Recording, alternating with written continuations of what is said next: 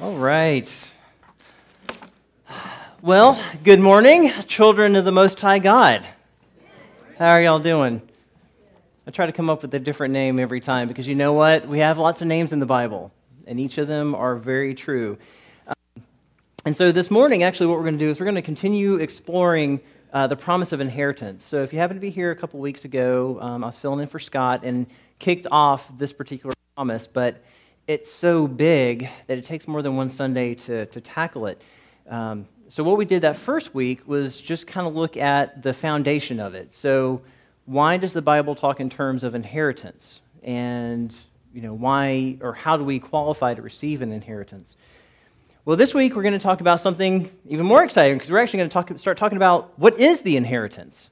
So, I couldn't even get to that a couple weeks ago. But first, I want to share a little something with you. Um, I came across this yesterday while I was getting ready for the sermon. So, here are some actual maintenance complaints submitted by U.S. Air Force pilots and replies from maintenance crews. So, something a little near and dear to my heart. Um, okay, so problem one left inside main tire almost needs replacement. Solution almost replaced left inside main tire. Problem test flight okay, except Autoland very rough.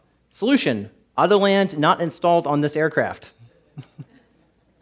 problem, problem number one. Uh, number two, propeller seeping prop fluid. Solution number one. Second, propeller seepage normal. Added under solution. Problem number two. Number one, number three, and number four propellers lacks proper seepage. Problem the autopilot doesn't. Signed off. It does now. Problem something loose in the cockpit. Solution something tightened in the cockpit. Problem evidence of hydraulic leak on right, main landing gear. Solution evidence removed. Uh, problem number three engine missing. Solution engine found after on right wing after brief search. oh, problem DME volume unbelievably loud. Solution volume set to more believable level. And last one Problem IFF inoperative. That's identify friendly forces. Solution IFF inoperative because it is in OFF mode. All right, so the moral of the story here. all right, so the moral of the story here is that um, if you're going to use something, you should probably understand how, how to use it first, right? You should understand what it is. And especially if your life depends on it, as our, as our friends in the Air Force were, uh, were betting their life on their planes. So this morning, uh, we're going to explore the first of our gifts that we inherit from God, and that is eternal life. So, uh, so just like our pilot friends, understanding um, what has been given to us is really the key to using this wonderful gift. And undoubtedly, our lives and the lives around us really depend on it. Okay, so uh, what I'd like to do is just start out and pray this morning because um, I know I could really use it. Uh, dear, dear Lord, dear Holy Spirit, I just pray that you just be with us. Just have your presence fall, Lord, because we just need you this morning.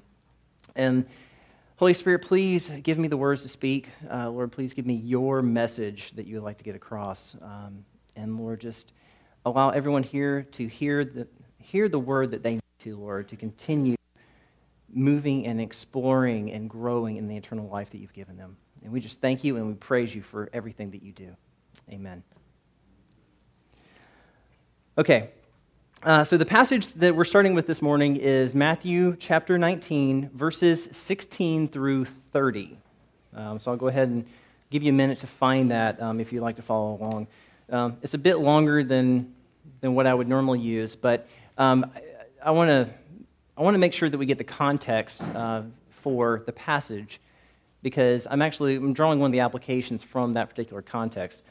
Uh, so what we're going to be doing is actually looking at a story that's familiar, I'm sure, to most of you. Um, it's the story of the rich young ruler. Okay. So starting in verse 16. Oh, and I, am I'm reading for the, uh, from the NASB this morning, so it'll probably look just a little different from the NIV. Um, we're going to be starting in verse 16. Matthew chapter 19, starting verse 16. Okay. And someone came to him, Jesus, and said, Teacher, what good thing shall I do that I may obtain eternal life? And Jesus responded, Why are you asking me about, excuse me, why are you asking me about what is good? There is only one who is good, but if you wish to enter into, into life, keep the commandment. Then he said to him, Which ones?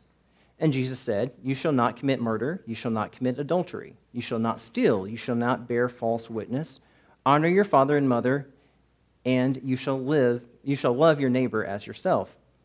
The young man said to him, All these things I have kept. What am I still lacking?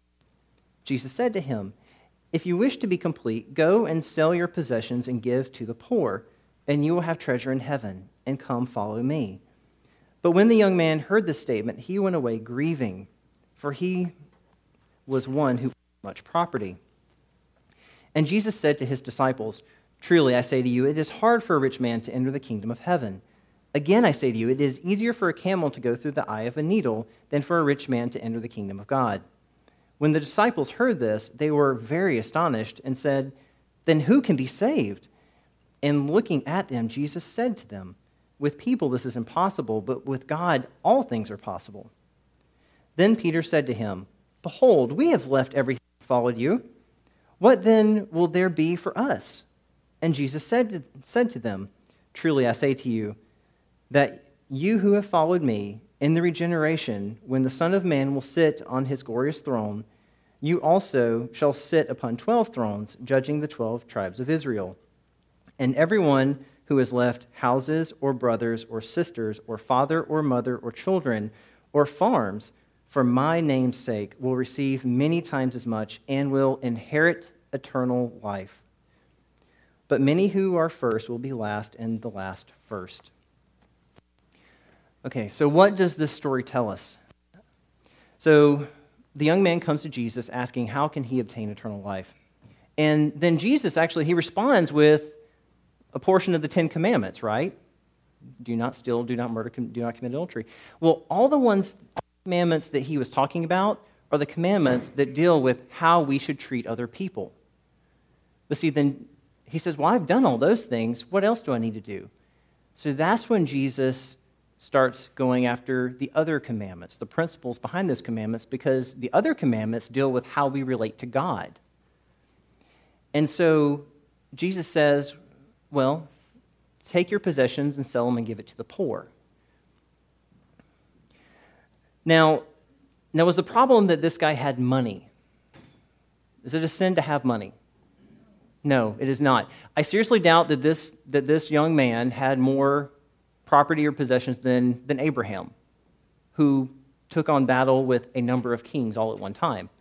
Or I doubt that he also, I doubt that he had more wealth than King David.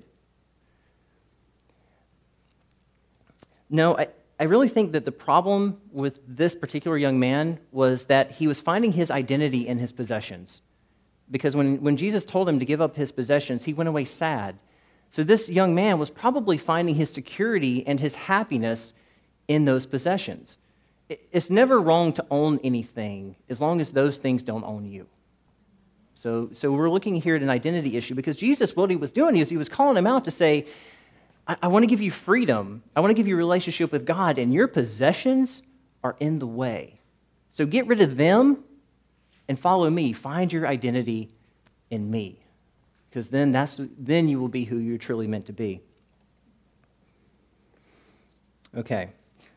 So going on, the disciples, they see this exchange and then they ask, Well, what about us, Lord? We gave up everything and we'll be saved, right? And so Jesus tells them, Yes, because you followed me, you will sit on thrones in heaven. Okay? And, and this is the part that I want you to listen to, this is verse 29. And everyone who has left houses, or brothers, or sisters, or father, or mother, or children, or farms for my name's sake will receive many times as much and will inherit eternal life. Okay, so that's the promise Jesus gives for us because we fall under that, right? So when someone gives their lives to Jesus, they, they put him above everything else. That's what this is getting at. So, you know, do I necessarily have to give up? Do I have to give up my wife or my child? No, that's not what Jesus is asking us to do. He's saying, just put Him first. If you put Him first, all those other relationships will get taken care of. In fact, they'll even be better than you could even imagine that they would have been beforehand. Okay. Uh, so when someone gives their lives to Him and they put Him above everyone else or in everything else, they become a child of God, which is what we talked about a couple weeks ago, and they receive the gift of eternal life through the sacrifice that Jesus made for us. Okay, so what I want to do is um, actually start examining what is eternal life. Because it, it's a little more than you might think on um, offhand. Um, it's not just that we're going to live forever, that we're going to exist forever. All right, but want, one more thing I want to interject here is um, how you think about yourself matters. In fact, it matters a lot. So that's why I kind of bring up this, this, um, this issue of identity, because your identity is really what determines your behavior. Um, and also, too, it determines what you're going to work toward. You know, it, who I think I am is going to dictate what I'm going to do to, to try to grow. It's going to dictate who I'm going to be in the future. So it, it shapes your present, but present, but more importantly, it shapes your future. So as we go through, I want you to, to kind of think during this sermon. Um, I want you to think during every sermon, but um, but particularly, what I want you to do is actually, you know, we're going to talk about some things a little bit later in the sermon, especially that just when you hear it, I just want you to say, you know what? That's right. That's who I am. That's my standing with God, whatever it may be. Okay. Because, uh, in fact, actually, here's, here's a question for everybody. Um, have you been saved? And, or, actually, excuse me, if you've been saved, do you have eternal life? Yes. Okay. Yes. Okay. That means you're going to live forever, right? Okay. Um, so now, if your eternal, like, okay, so you're going to live forever from now on, right? Just want to make sure we get that. Okay. So that means you've already entered into eternal life, right? Okay. I just want to make sure we get that established. Because the thing is, the promise that we're talking about, for particularly today, you're already seeing the fulfillment of it. Now, it's going to take some different, some different, well, I to say this. There's going to be different aspects that you're going to see now and some that you're going to see later. But understand that you have already seen the par- partial fulfillment of eternal life. That is, you are already in that standing. Okay. Uh, and I make this point because I want to keep, um, keep, I want you to keep in mind that we are already walking in the fulfillment of this promise, and so that you have a proper understanding of who you are in God's eyes as we talk about some of the aspects of it. Um, and, I, and I don't want you just to have the, a perspective that's kind of common among a lot of Christians, where when you start talking eternal life, it's, it's the ultimate fulfillment of eternal life that they focus on. You know, it's, it's you know, when I die and when I get to heaven, that's when eternal life starts, which is not true. You know, understand that there is a present aspect of it which is very important because, again, it's going to it's going to dictate how you live your life. So, and don't get me wrong, like we should look to the future. We should look to that glorious day when we shed this mortal body and we get our, uh, we get our heavenly body and we're going to go and be with God. We're going to see him face to face all the time. And that is a glorious day, and we should gather hope and strength and encouragement through that. But that's not all there is to this life. And, uh, you know, because sometimes when I, do, when I do talk to um, some brothers and sisters in Christ, you know, that, that's where their focus always is. And, and usually this viewpoint um, is, is focused on events that God's going to do in the future. Um, and also, usually, it's accompanied by talk about how bad this world is right now. But, you know, and, and even though that both things are true, you know, if we lose sight on what God has already done in us, and moreover, what He's ready to do in us, if we work with Him, then we're going to lo- lose out on a lot of the blessing that He has for us and He has for the people around us. Because you know what? This world is pretty bad off in a lot of ways. You know what? That's why we're here you know, that, that's why God originally put Adam in the garden. That's why he, you know, he had relationship with him. That the, the whole point of that was that God's presence was supposed to take, you know, spread out through the garden, eventually spread all over the earth. And now there was a problem that occurred, obviously, But you know what? That's still his plan. And he's just trying, he's now working to fill, fulfill that through us. Okay. Alrighty, so um, what I'm going to do is start looking at eternal life. And so I'm going to break this out into kind of two aspects um, quantity and quality. So the quantity portion, I mean, that's pretty easy. How long is it eternity?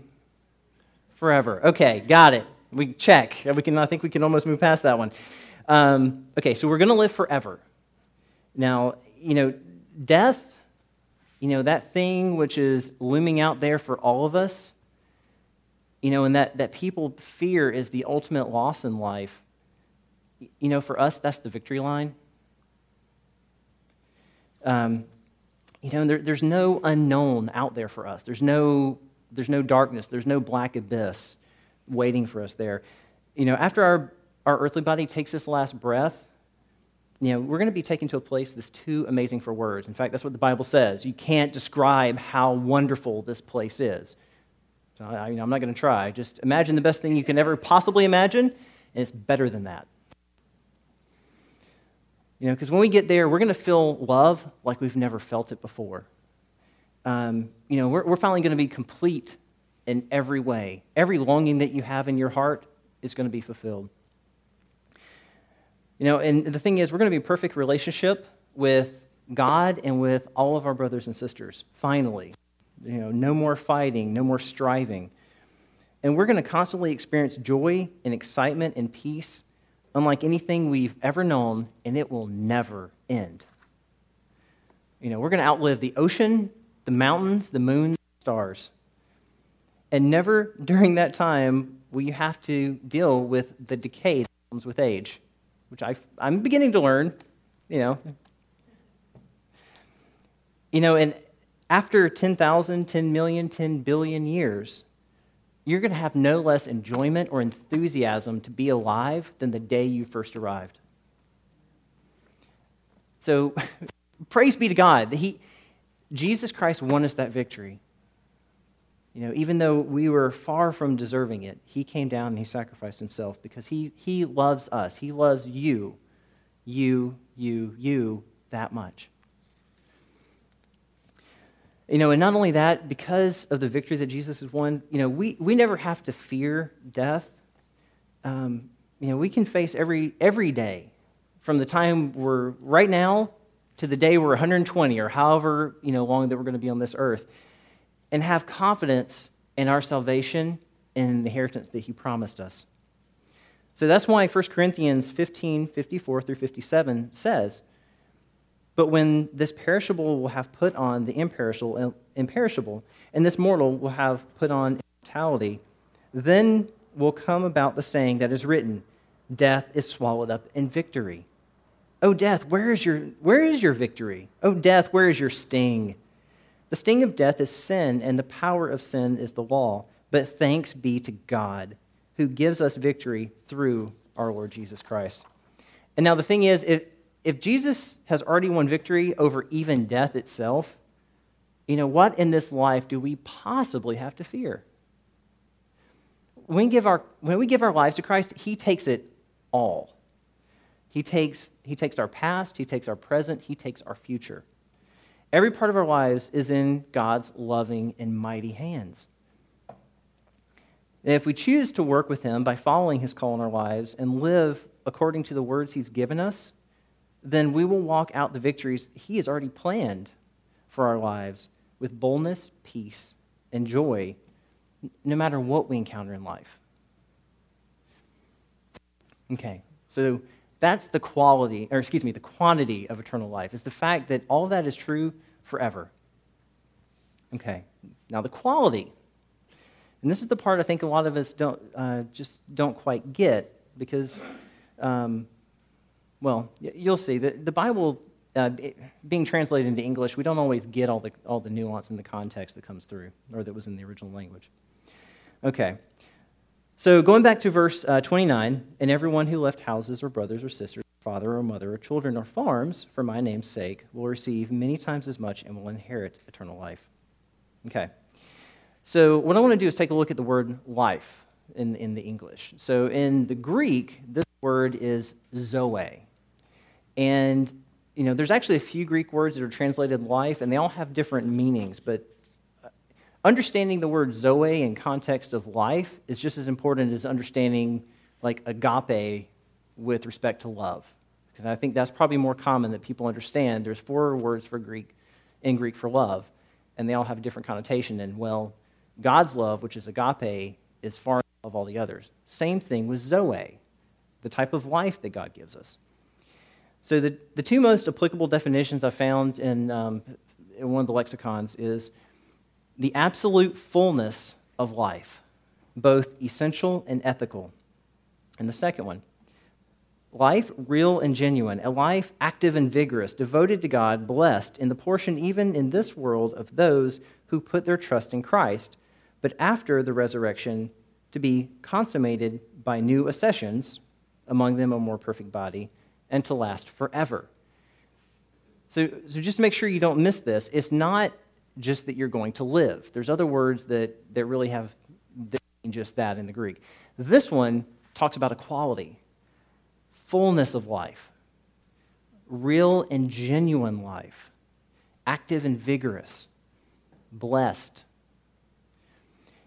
And now, maybe a simpler way to look at it is uh, if you in the verse uh, John 10:10. 10, 10, where Jesus Christ says that he came that they may have life and have it abundantly. Or if you look in the NIV, it says, have it to the full. So really, it's, it's a quality of life. It is the essence of what God intends life to be. You know, He hasn't just given us the power, the ability to live forever, but to partake in an amazing, deep, divinely orchestrated, and meaningful life. His idea of life is something far beyond anything that was possible before the coming of Jesus Christ. It's a life characterized by freedom, security, weightiness, depth, impact, joy, adventure, continual discovery, insight, satisfaction, plenty, overflowing, goodness, peace, and confidence. I would keep going, but that's all the words I could think of at 2 o'clock in the morning. but every single one of those is true. That's the type of life that God wants for us. And it's a life that, we, that it's a life lived in communion and in partnership with God, with the God of the universe where He imparts His life into ours. He gives us the ability to live with fullness of life on every level so that we can manifest His character and His power. And also, it ready, readies us to receive His blessings in a greater and greater way. Okay. Um, to, and also, too, to help understand the type of life that we're talking about, I'm going to pull a couple of verses from John. Um, which I don't think you can talk about this subject without. So there's John 14, 6. And in this, Jesus, uh, this is, here's the verse. Jesus said to him, I am the way, the truth, and the life. No one comes to the Father but through me. And then in John 17, 3. Now, this is eternal life, that they know you, the one true God, and Jesus Christ, whom you have sent. Okay, so the Bible connects this idea of life with God. And, by, and I want to say God, I'm, I'm talking about the Trinity because it, it, references Jesus Christ and um, later we'll reference the Holy Spirit, but I'm just talking about God as a whole. So John 14, 6 tells us that God is life, and John 17, 3, that eternal life is knowing God.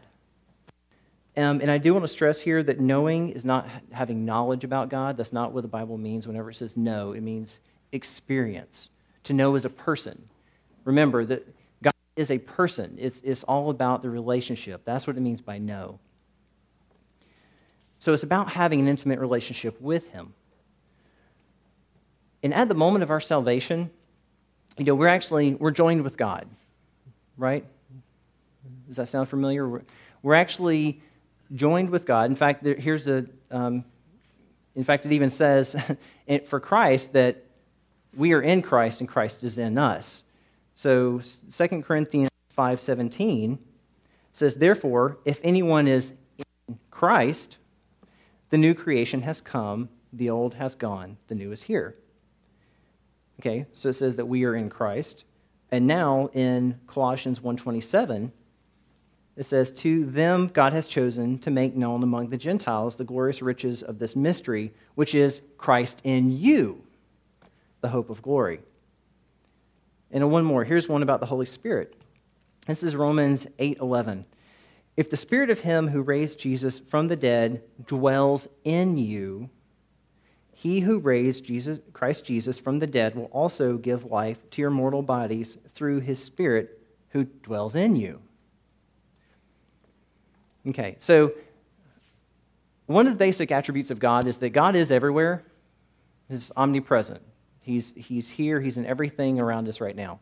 But the thing is, the Bible makes a very, makes a very pointed statements here that God is in us in some other way. He, in some fuller way, we have God in us.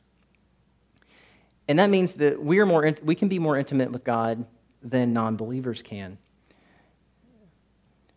So, and one, one of the goals that God has in this is that He wants to be a part of everything we do. He, he is now in us, He is a part of everything we do. But Oh, excuse me. So the thing is, in that, he wants a level of intimacy with us that he couldn't have had before. So he wants to be a part. He wants you to make him a part of everything that, that goes on in your life. That's what intimacy is understanding the, the depths of who you are and including him in all those things. And we can. We absolutely can because, like I said, he's already there. Let's just, you know, it's just making the, the conscious effort to include him in those things and doing things that he can, be, he can really be a part of. Okay, but now, did you catch in Romans 8:11 that the Holy Spirit gives life, and again, life is zoe, to our mortal bodies? So the more we let God into the different area of our, areas of our lives now, while we're still in our mortal bodies, then the more, the more those areas are going to resemble the type of abundant life that God is promising here. Okay, so I'm going to talk about a, a few things, uh, a few more things that happen. So we talked about unification w- with God. I'm going to talk about a few more things that happen the moment that we're saved to get across again that we are in that eternal life and where our standing is. And this is where I really want you to kind of just pay attention and say, yes, that's me. That describes who I am. So one of those is um, one aspect is justification.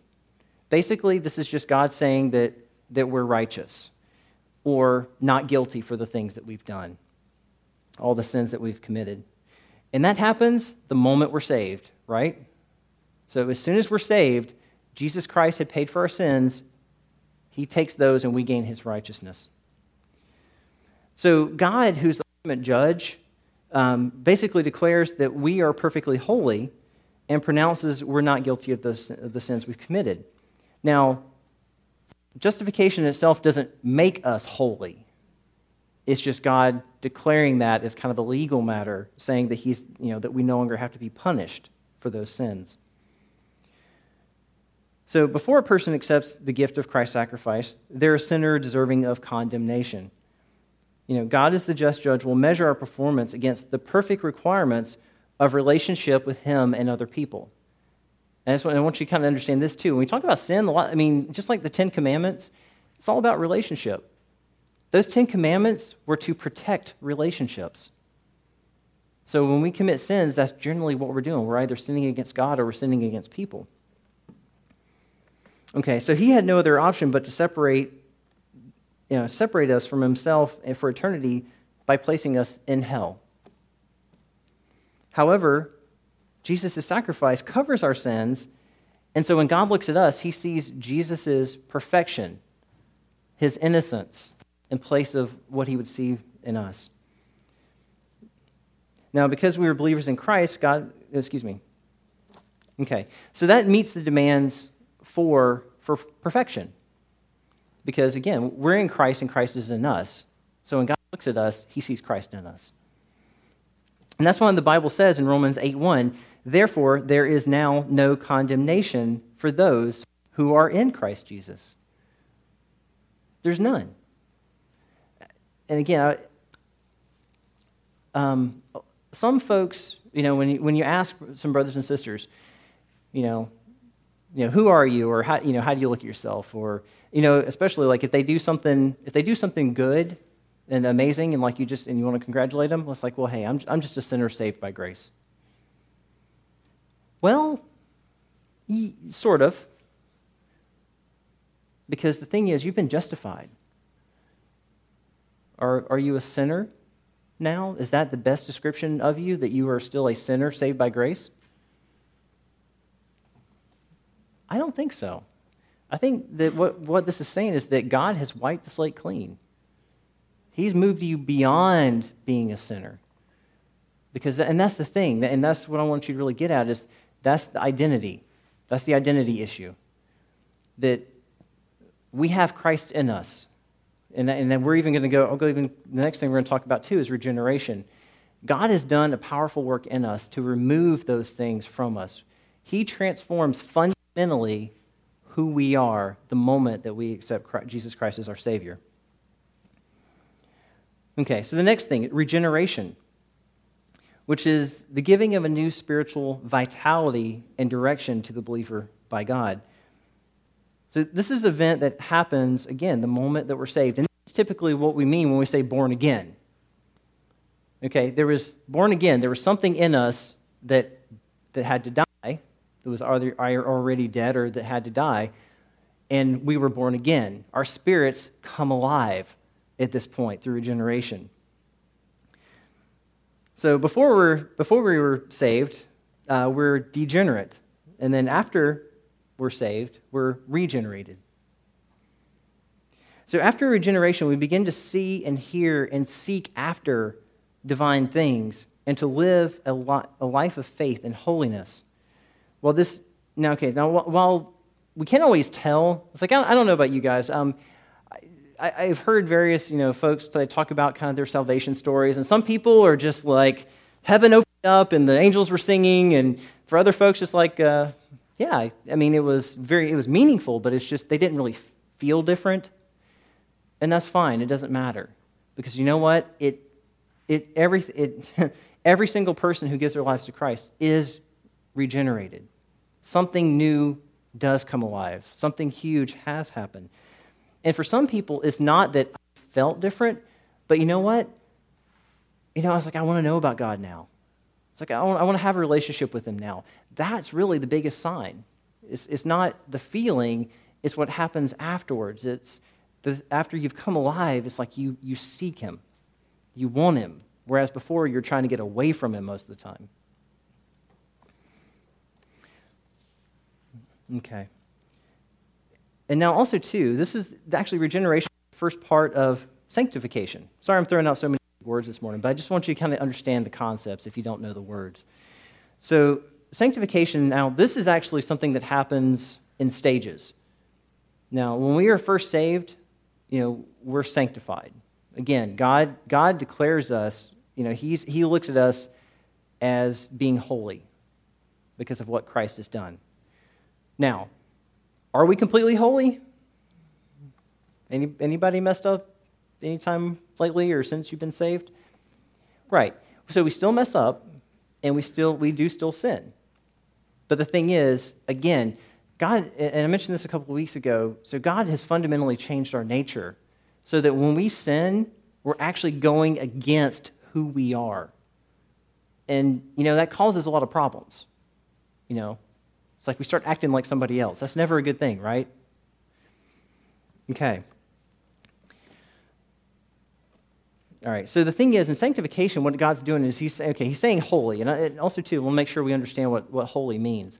Um, the idea of being holy is that you're set apart for something. So, like it, back in the Old Testament, the, um, there were implements, there was um, instruments that were used in the temple those instruments were described as being holy. They could not be used for anything else other than to serve God in the ceremonies that they were used in. You, I mean, you couldn't, like, they had this big brazen sea. It was this huge, um, like, tank that they would go and they'd wash themselves in. You couldn't take it out and have a swim party and then bring it back to the temple and everything be okay. Because God said, no, this will only be used for me, for the worship of me and for having communion with me. Okay, the thing is, when we give our lives to Jesus Christ, God makes us holy. God says, you, I am setting you aside for my purposes. So that, that's where it's like you have a call in your life. That's where, he, that's where that call is coming from. He's saying, you know what? You've given it all to me. You know, and I'm, and I'm going to give back to you more than you could ever imagine, but I'm going to do so so that you can go out and you can also do my will, which, by the way, you're going to have a blast doing it. Okay, now the thing is with sanctification, that's the first step. But now there's also a progressive fulfillment. Because the thing is, the Holy Spirit is at work in us.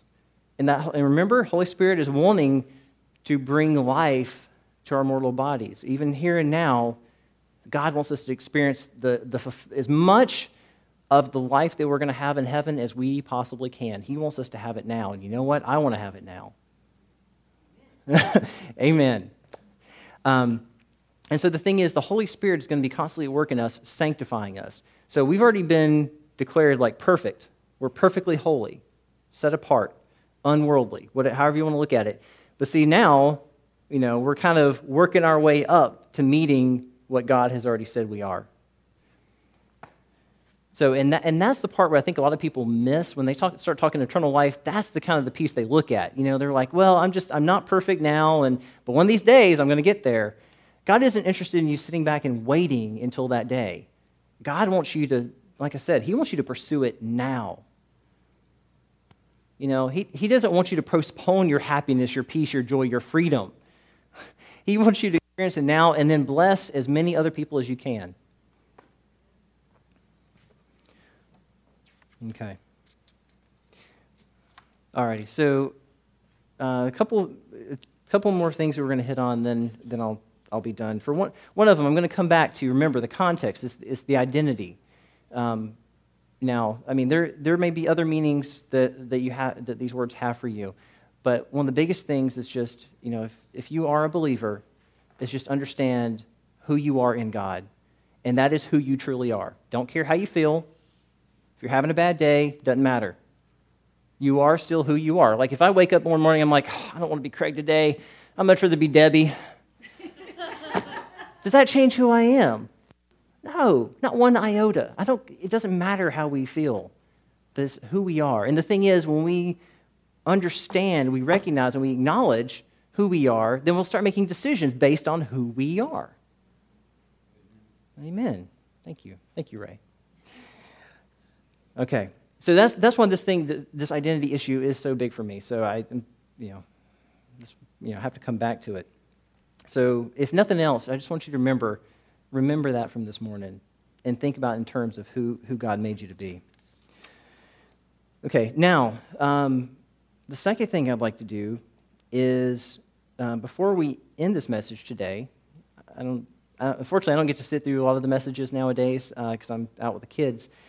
Um, so I'm not sure how often Scott does this, but um, since we're talking eternal life, you know, if, if in, during any time, if I've said anything that you started questioning, it's like, hey, am I certain I'm going to have eternal life? You know, if, if you've given your heart to Jesus and you're having those questions, come up and talk. Come up and talk to us. You know, talk to Scott, talk to Janet, talk to me, whoever, you know, whoever's up here and is available. You know, because if you've given your, your heart to Jesus Christ, then you should have confidence in the fact that you will have eternal life and what, and what God's calling you to. So there's something that we need to address.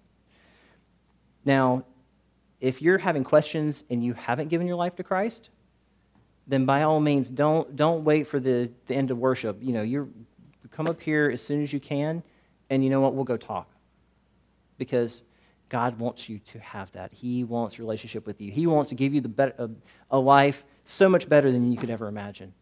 Start now and even getting better every day that you live. Okay. Um, alrighty, so let's go ahead and pray. And I'm actually going to use the same prayer that I did a couple weeks ago because I think it's just incredibly fitting. This is actually Ephesians 1:18. So just pray with me. I just pray that the hearts, that excuse me, the eyes of everyone, um, eyes of our hearts, excuse me, uh, may be enlightened, so that we will all know what is the hope of His calling, what is the riches of the glory of His inheritance in His saints, and what is the surpassing greatness of His power toward us who believe. Lord, we just, we just love you and we thank you for all that you're doing. And we just, I thank you for the call that you've placed on the lives of, everyone here. Um, Lord, and please just help us to understand who we are in you, Lord, and live that out as best we can, Lord, so that, Lord, we can spread your kingdom, Lord, and we can live the life, the wonderful, amazing life that you have planned for us. In Jesus' name we pray. Amen.